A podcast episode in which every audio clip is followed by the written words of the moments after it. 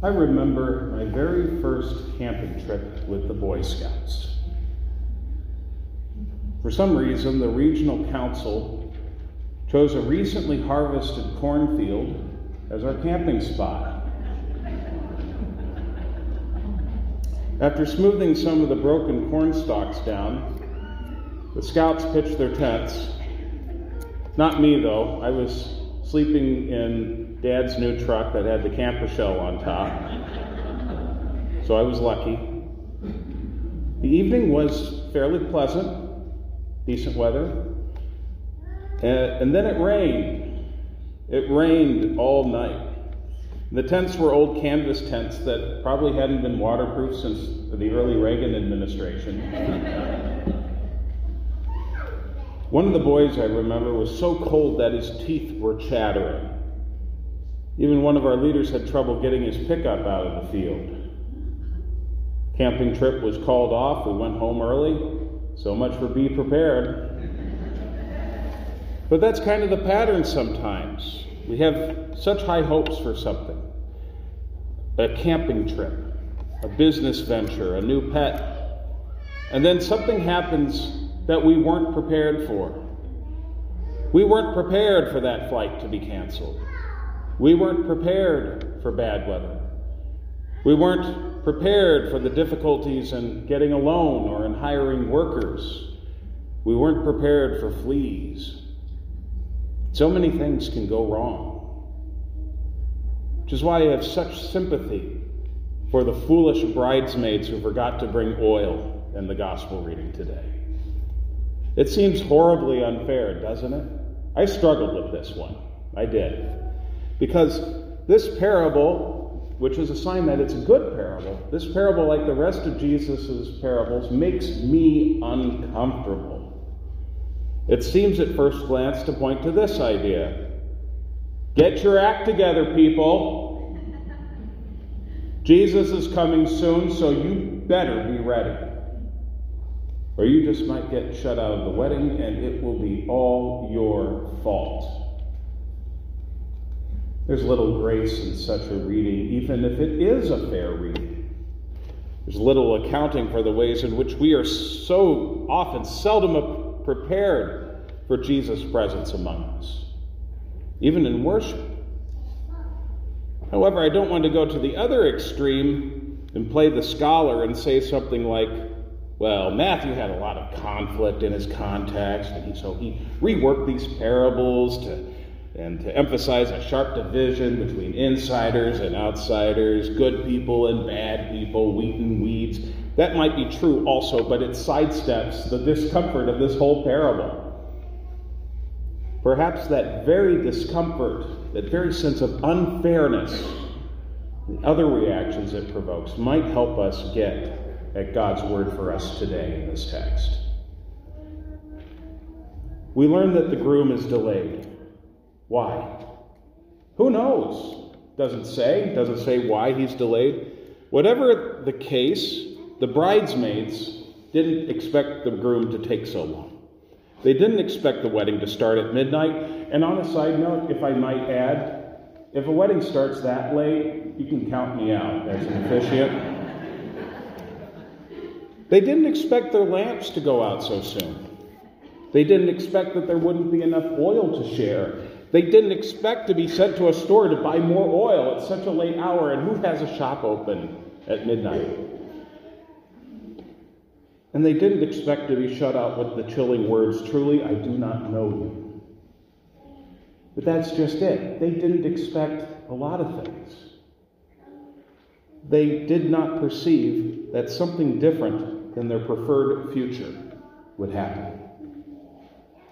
In that case, the parable may be just as much about the disciples' readiness for the meantime, for the now, than what to do in the end times. Because once the bridegroom appears, that's it in the story. The bridegroom comes as suddenly and as unexpectedly as a hallelujah during Lent, like in the first reading.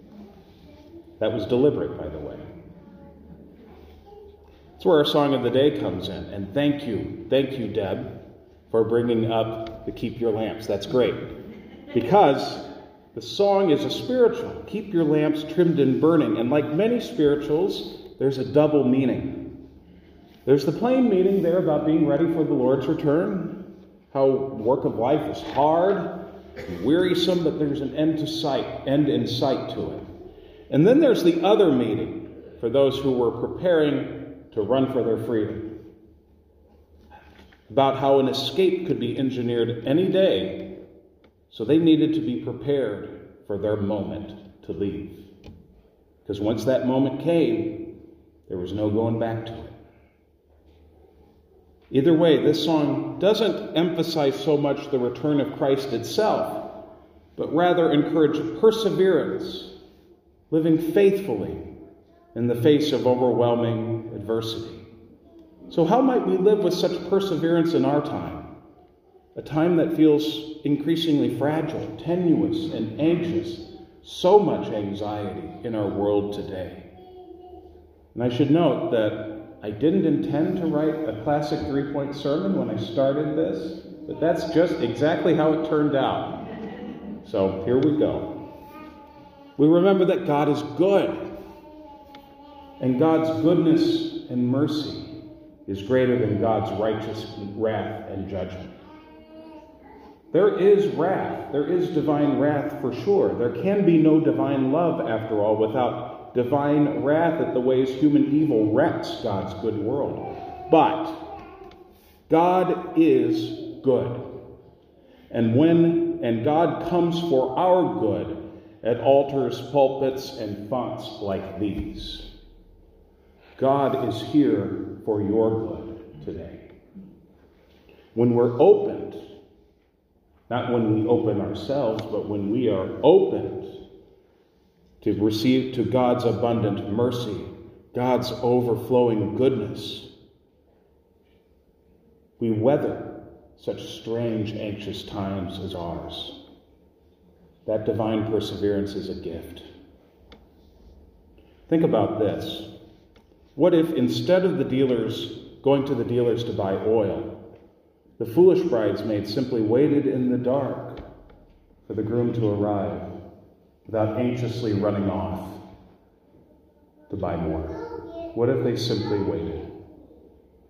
What if they simply presented their unprepared selves just as they were? Second, we live with a bigger picture of our world, prepared to see Christ breaking into ordinary life. Life is far more than what is happening day to day, week to week on this level of existence. It's easy to close ourselves off to any sense of transcendence, any sense of anything greater. Brian knows what I'm talking about because we heard about this yesterday.